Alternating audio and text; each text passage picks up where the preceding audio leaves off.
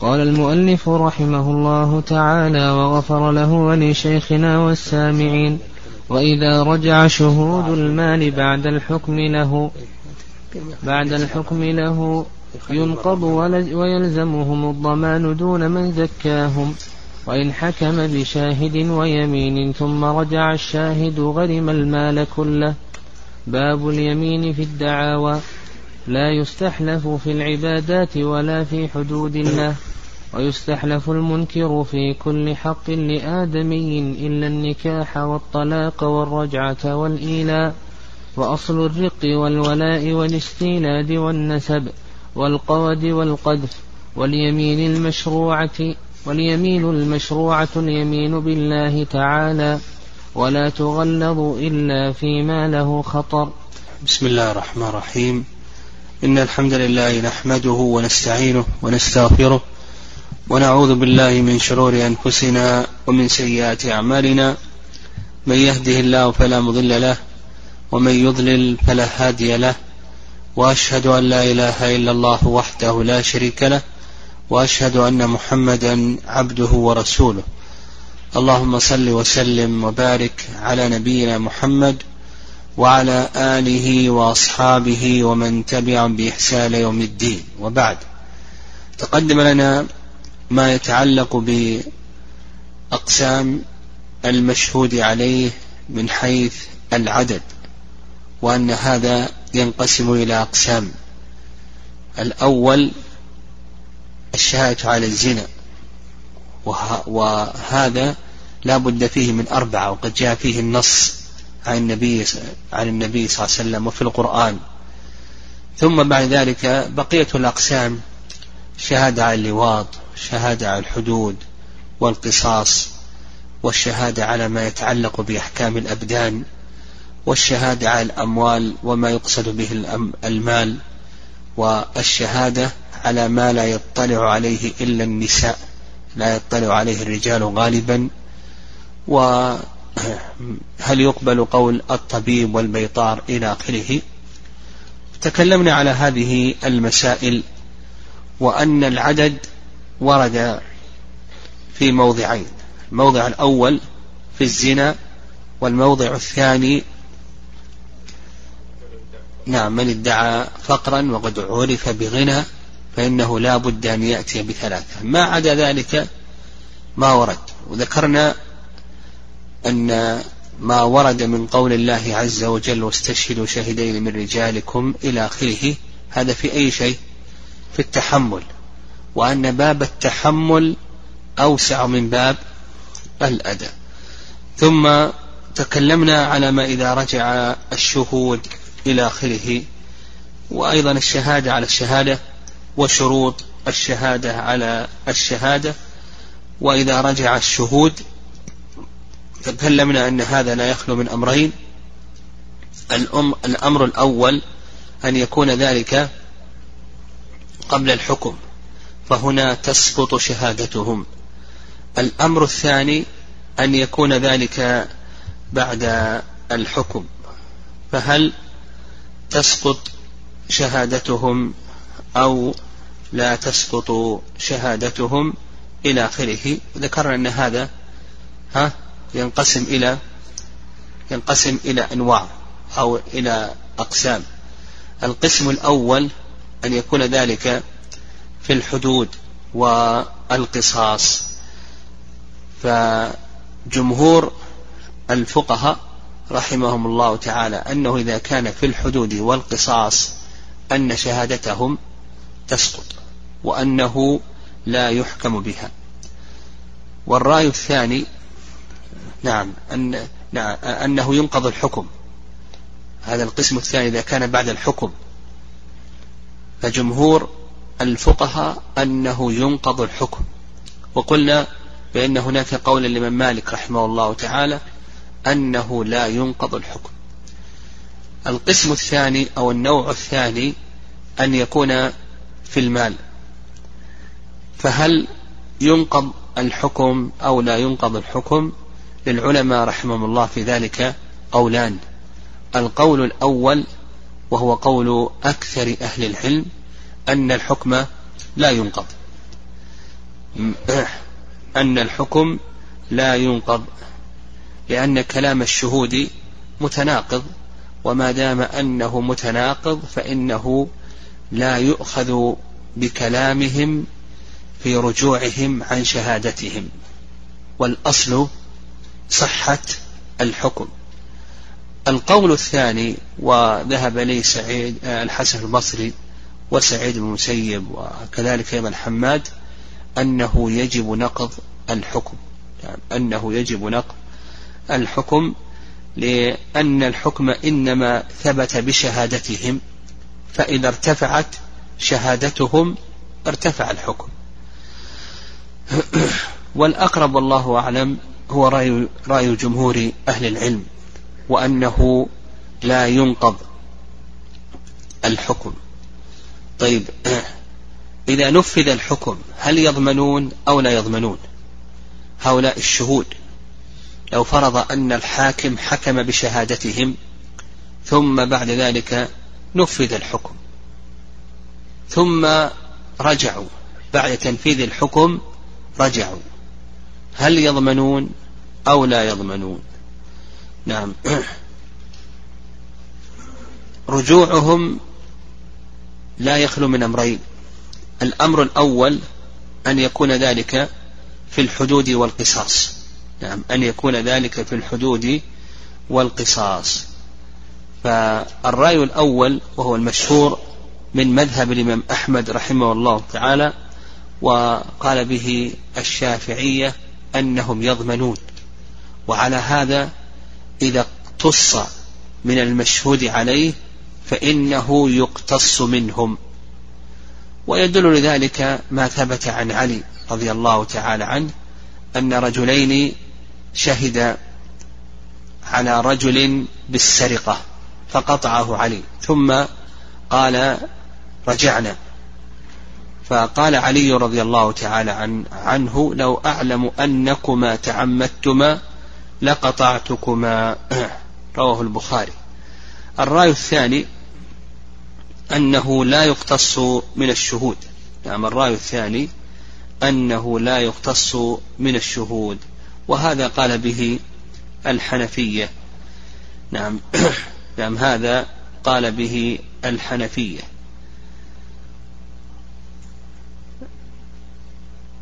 والأقرب والله أعلم هو ما ذهب إليه الحنابلة والشافعية. نعم هذا قال به الحنفية.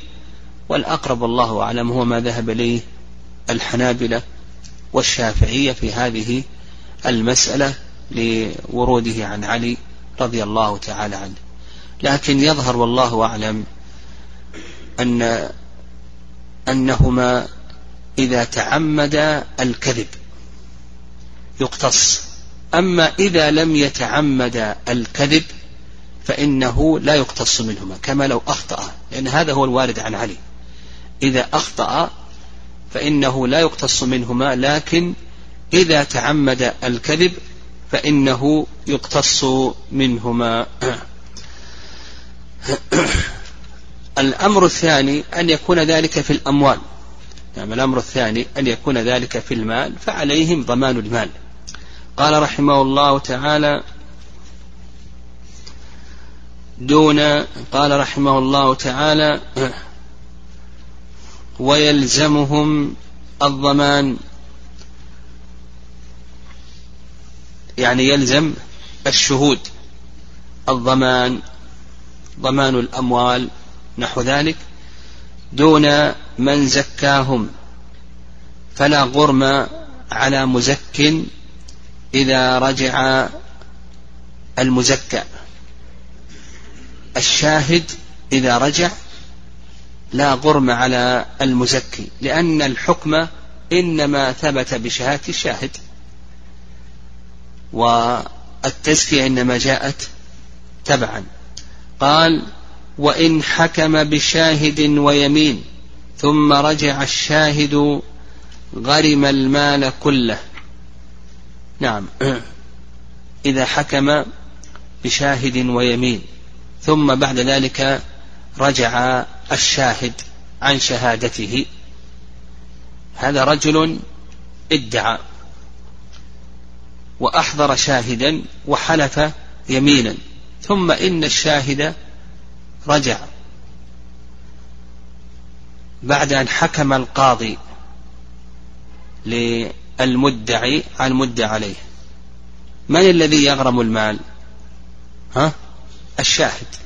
يقول لك المؤلف رحمه الله تعالى الشاهد هو الذي يغرم المال كله والمدعي لا يغرم شيئا مع أنه حلف.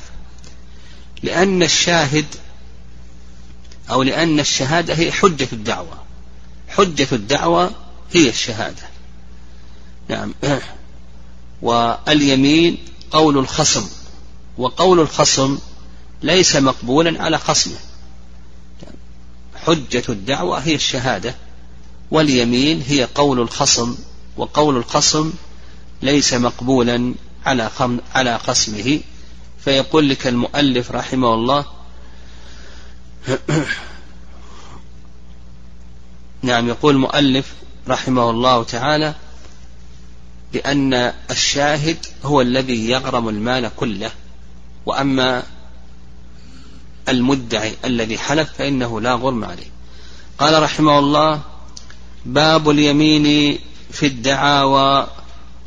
قال لا يستحلف في العبادات. يعني قوله باب اليمين في الدعاوى أي بيان ما يستحلف فيه من الدعاوى وما لا يستحلف فيه من الدعاوى. لأن اليمين مشروعة في الدعوة فما هي الدعوة التي يستحلف فيها وما هي الدعوة التي لا يستحلف فيها؟ وما كيفية اليمين عند الاستحلاف؟ هذا أراد هذا الذي أراد أن يبينه المؤلف رحمه الله تعالى في هذا الباب. قال لا يستحلف في العبادات. الدعاوى لا تخلو من أمرين. الأمر الأول أن تكون في حقوق الله عز وجل والأمر الثاني أن تكون في حقوق الآدميين. فإن كانت في حقوق الله عز وجل فإنها لا تخلو من أمور. إذا كانت في حقوق الله عز وجل فإنها لا تخلو من أمور. الأمر الأول أن تكون في حقوق الله عز وجل غير المالية.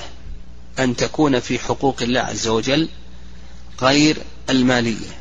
مش مثل مثل الصلاة مثل الزكاة مثل الحدود مثل آه، الصيام إلى آخره.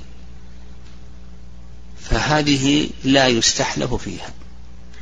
وحكي الاتفاق على ذلك اتفاق الأئمة أنه لا يستحلف فيها. فمثلا لو قيل لشخص صليت ادعي عليه أنه صلى أنه لم يصلي فقال صليت.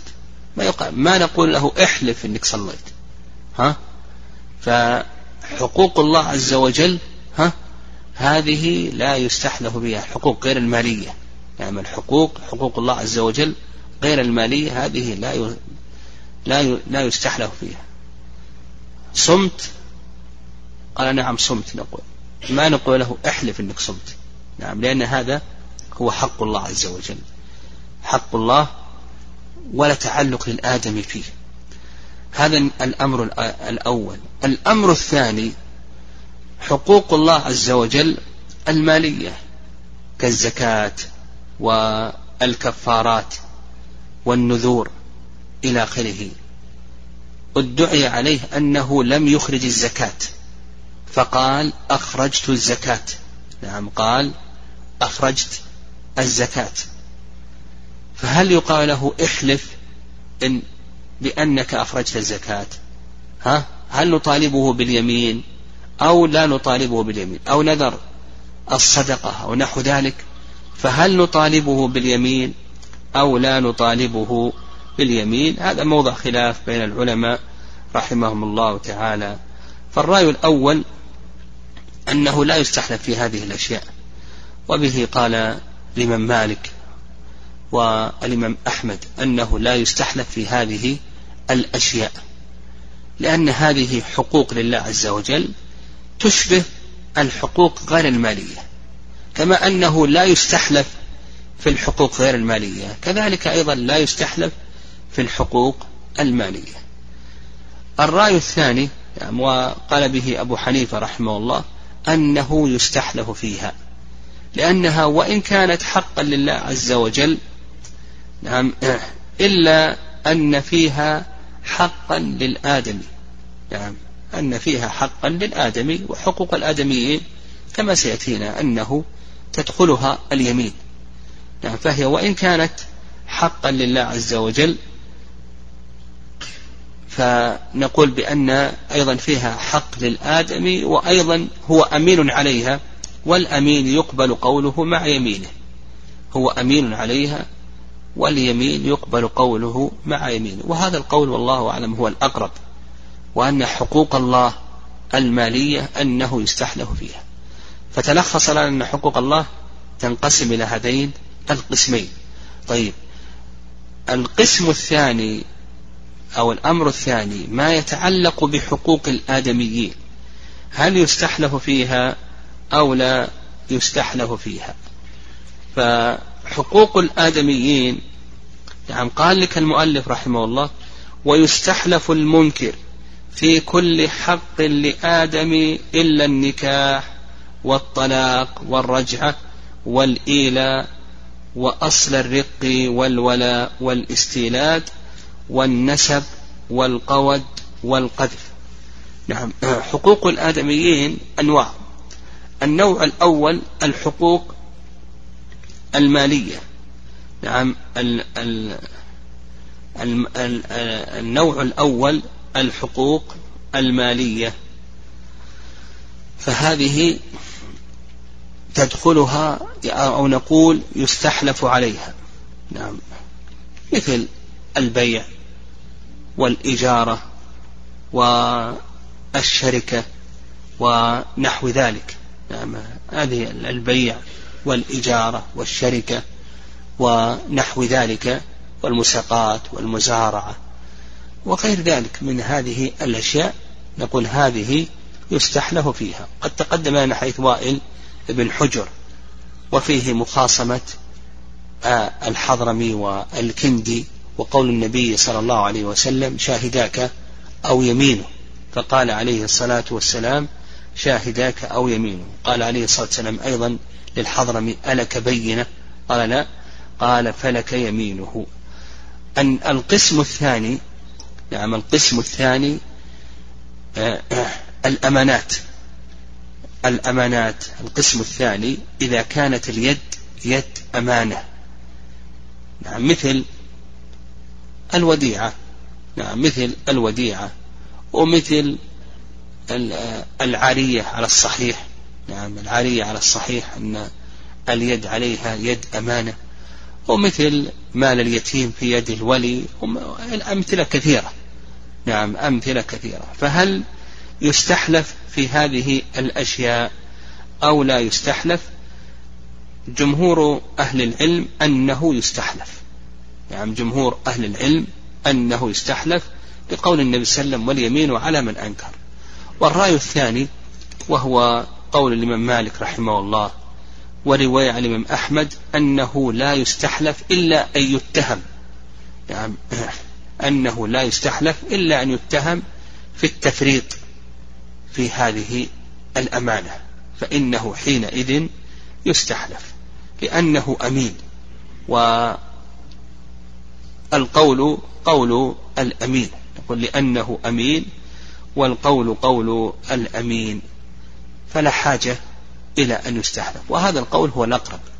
الصواب في ذلك أنه إن اتهم بالتفريط وعدم الحفظ يستحلف وإن لم يتهم فإنه لا يستحلف الأمر الثالث أو النوع الثالث ما ذكره المؤلف رحمه الله في النكاح والطلاق والرجعة والإيلة هل يستحلف في هذه الأشياء؟ قال لك لا يستحلف. نعم قال لك لا يستحلف. فلا يستحلف في الطلاق. وكذلك أيضا في النكاح. فماذا لو قيل له طلقت زوجتك؟ قال لا ما طلقته قيل لا أنت طلقتها آخر الطلقات الثلاث. قال لا أنكر. ما نقول احلف أنك طلقتها. وكذلك أيضا في الرجعة. لو قال راجعت قيل لم تراجع. ما نقول احلف إنك راجعت. واضح. مثله أيضا النكاح ومثله أيضا آه، الإيلة إلى آخره. نعم الإيلة والإيلة. كما تقدم لنا وأن يحلف الزوج على ترك وطء زوجته أبدا أو مدة تزيد على أربعة أشهر. إلى آخره. ف فإذا أنكر الإيلة ما نقول احلف بأنك مول إلى آخره. أو مثلا نعم ومثله أيضا أصل الرق يعني كدعوى رق وأصل إلا النكاح والطلاق والرجعة والإيلة وأصل الرق نعم. أصل الرق. كدعوى رق لقيط. الأصل في اللقيط أنه ماذا؟ هل هو رقيق أو حر؟ ها؟ الأصل في ذلك أنه حر. نعم الأصل في الرقيق أنه حر. فإذا أنكر فلا يستحلف. نعم إذا أنكر فلا يستحلف لأنه محكوم بحريته. فهذا الرقيق إذا ادعي عليه أنه هذا اللقيط إذا ادعي عليه أنه رقيق ثم أنكر ما نقول احلف لأن الأصل أنه ماذا؟ الأصل أنه حر. وكذلك أيضا الولاء. نعم. لا يستحلف من أنكره. لو أن هذا الشخص ادعى عليه شخص وأنه أعتقه وأن له الولاء عليه فقال هذا كذب. ما نقول احلف أنه لم يعتق. نعم لا نقول احلف أنه لم يعتق وأنه ليس له الولاء إلى آخره. ومثله أيضا كما تقدم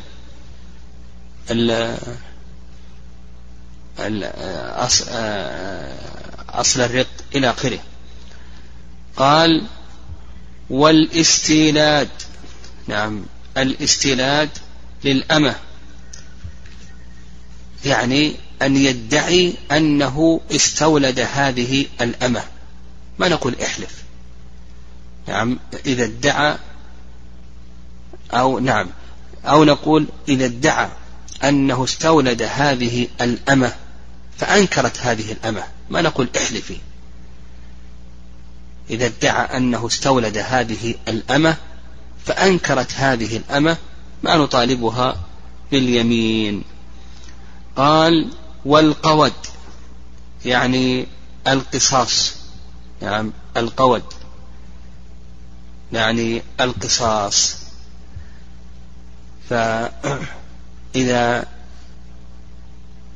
ادعي عليه بقود وأنه قتل زيدا إلى آخره ثم أنكر ما نقول إحلف. يعني ادعي عليه أنه قتل عمدا ثم أنكر ما نطالبه باليمين. والقذف إذا ادعي عليه أنه قذف ثم أنكر نعم لا نطالبه باليمين. فيقول لك المؤلف رحمه الله النكاح لو أنكر أنه تزوج من هذه المرأة ما نقول أعطنا اليمين والطلاق والرجعة إلى آخره. كذلك أيضا لو ادعى أنه راجع زوجته إلى آخره فلا نطالبه باليمين. وكذلك أيضا الإيلاء وأصل الرق والولاء والاستيلاد والنسب والقود والقذف. يقول لك المؤلف رحمه الله تعالى أن هذه الأشياء لا يستحلف فيها. وهذا ما ذهب إليه المؤلف رحمه الله تعالى. والرأي الثاني نعم الرأي الثاني. وهذا القول الذي ذهب إليه المؤلف رحمه الله هو المذهب وبه قال أبو حنيفة. نعم وبه قال أبو حنيفة. وكذلك أيضا هو قول المالكية. والرأي الثاني أنه يستحلف. هم يعللون يقولون بأن هذه ليست مالا ولا يقصد بها المال ولا يقضى بها في النكول فلا يستحلف فيها.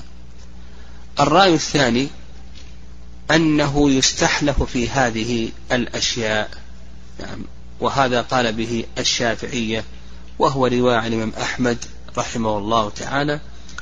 واستدلوا على ذلك بقول الله عز وجل والذين يرمون أزواجهم ولم يكن لهم شهداء إلا أنفسهم فشهادة أحدهم أربع شهادات بالله إنه لمن الصادقين.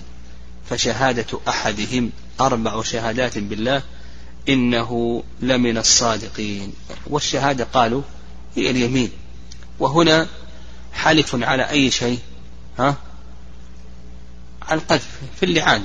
نعم. والذين يرمون أزواجهم ولم يكن لهم شهداء إلا أنفسهم فشهادة أحدهم أربع شهادات بالله إنه لمن الصادقين. فهو قذف زوجته ثم بعد ذلك شهد عليها. وقالوا بأن الشهادة يمين. والأقرب والله أعلم هو ما ذهب إليه الشافعية وأنه يستحلف في مثل هذه الأشياء. يعني فإذا احتاج القاضي إلى أن يستحلف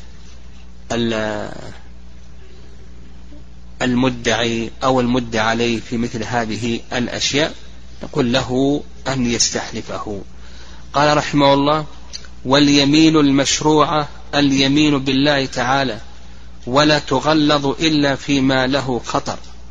المؤلف حصر اليمين المشروعة بأنها اليمين بالله عز وجل أو باسم من أسمائه أو بصفة من صفاته.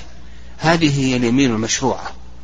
وما عدا ذلك من الأيمان فإنها ليست مشروعة.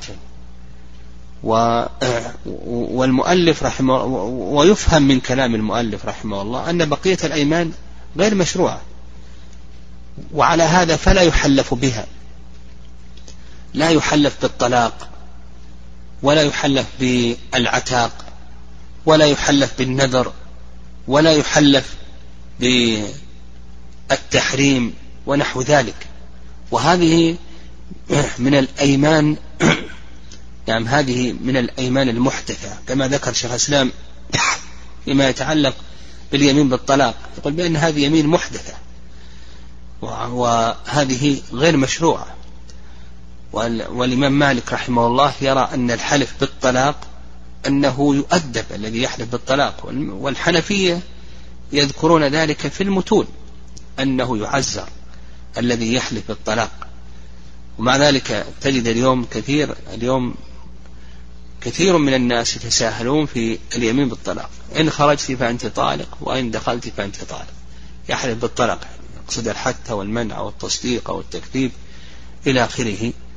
وهذه أطال فيها شيخ الإسلام تيمية رحمه الله في القواعد القواعد الفقهية المسمى بالقواعد النورانية. طال الكلام فيها كثيرا. على كل حال القاضي ما يستحلف آه، الخصم إلا في أي شيء ها؟ إلا بالله عز وجل. لا يستحلف بطلاق. لا يقول يقول علي الطلاق أنني ما فعلت كذا وكذا أو أنني بعت أو نحو أو يستحلف بالنذر أو بالعتق أو بالتحريم ونحو ذلك. فهذه كلها أيمان غير مشروعة. اليمين المشروعة هي اليمين التي تكون بأي شيء؟ بالله عز وجل أو باسم من أسمائه أو بصفة من صفاته. قال ولا تغلظ إلا فيما له خطر. يعني هل يغلظها القاضي اليمين؟ نعم. قال لك المؤلف رحمه الله تعالى لا تغلظ إلا فيما له خطر. وأما ما ليس له خطر فلا تغلظ يعني إذا كانت الدعوة لها خطر فإنها تغلظ أما إذا لم يكن لها خطر فإنها لا تغلظ نعم هذا ما ذكره المؤلف رحمه الله ويفهم من كلامه نعم يفهم من كلامه أنه أن للقاضي أن يغلظها. أن للقاضي أن يغلظها. لكن قيده المؤلف رحمه الله في أي شيء فيما له خطر. والصواب في مثل هذه المسائل أنها راجعة إلى اجتهاد القاضي. فمتى رأى القاضي أنه يغلظ؟ قلظ. ومتى رأى أنه لا يغلظ؟ لا يغلظ. لأن التغليظ أو مواضع التغليظ لم يرد فيه نص. يعني مواضع التغليظ لم يرد فيه نص. وبما يكون التغليظ. التغليظ يكون بالصيغة ويكون بالزمان ويكون بالمكان. أما الصيغة نعم أما الصيغة فيأتي ب نعم يزيد شيئا في أثناء اليمين يزيد شيئا من صفات الله عز وجل. والله الذي لا إله إلا هو الحي القيوم إلى آخره. نعم. ومن ذلك قول النبي صلى الله عليه وسلم لليهود أنشدك الله أو أنشدك بالله الذي أنزل التوراة على موسى. أنشدك بالله الذي أنزل التوراة على موسى. وهذا نوع من التغليظ. طيب. هذا التغليظ بأي شيء؟ بالصيغة. طيب التغليظ بالزمان وذلك بأن يحلف في زمان فاضل. ويدل لذلك قول الله عز وجل تحبسونهما من بعد الصلاة. قال تحبسونهما من بعد الصلاة فيقسمان بالله. نعم تحبسونهما من بعد الصلاة فيقسمان بالله.